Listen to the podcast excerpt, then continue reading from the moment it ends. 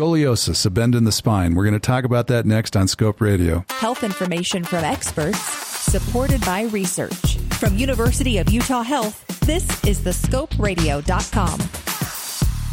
Hi, I'm Dr. Tom Miller, and I'm here with Dr. Darrel Brodke. He's an orthopedic surgeon and a spine specialist here at the University of Utah. Darrel, what is scoliosis exactly?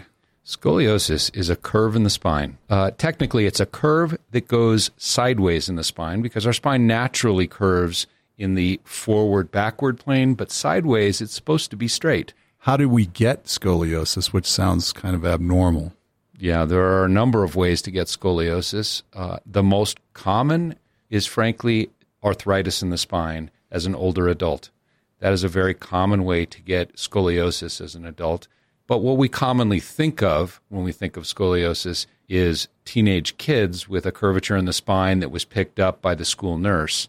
That's called the most common version of that, adolescent idiopathic scoliosis. And it's also fairly common, uh, but not quite as common as the degenerative kind in the elderly. So we hear that a lot of people have scoliosis. Do the majority of those people not have problems? They just live with the scoliosis? Absolutely.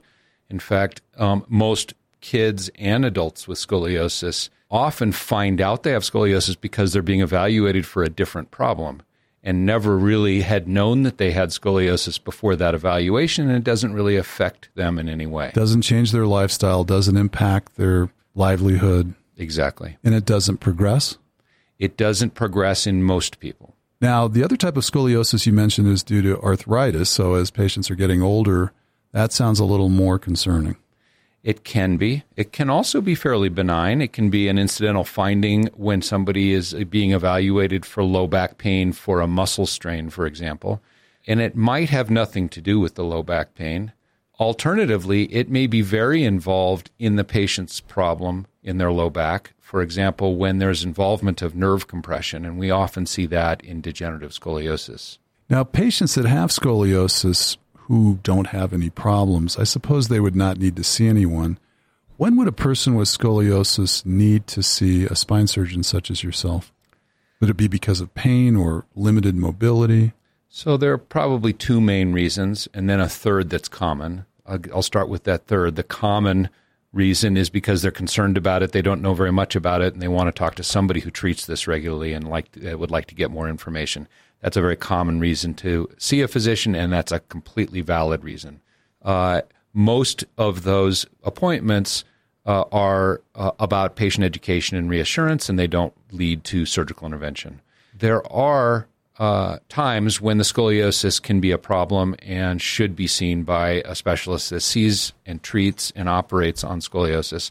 Probably the most common in adults, the adult scoliosis form, is when the patient feels very out of balance, either forward or sideways in a way that they can't straighten up, or they feel uh, like their pain radiates down their legs and and or they have numbness and weakness in their legs, and they can't do the things that they would uh, like to do. So treatments would include graded therapy. So you'd start conservatively, or do you just do you need to go to operative therapy?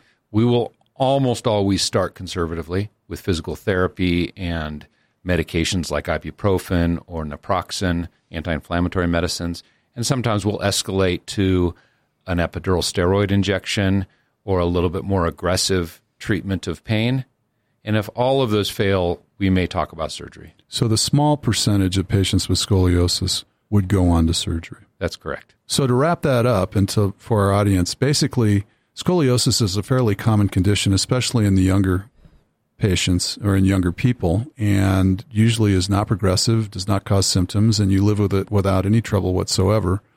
But in some people, it is it is problematic. It can impair function. It can ha- cause pain. And for that reason, you would see a spine specialist and they would prescribe variable therapy from conservative therapy, including physical therapy and non opioid analgesics such as ibuprofen and naproxen. And then a few would need surgery ultimately. Have a question about a medical procedure? Want to learn more about a health condition? With over 2,000 interviews with our physicians and specialists, there's a pretty good chance you'll find what you want to know. Check it out at thescoperadio.com.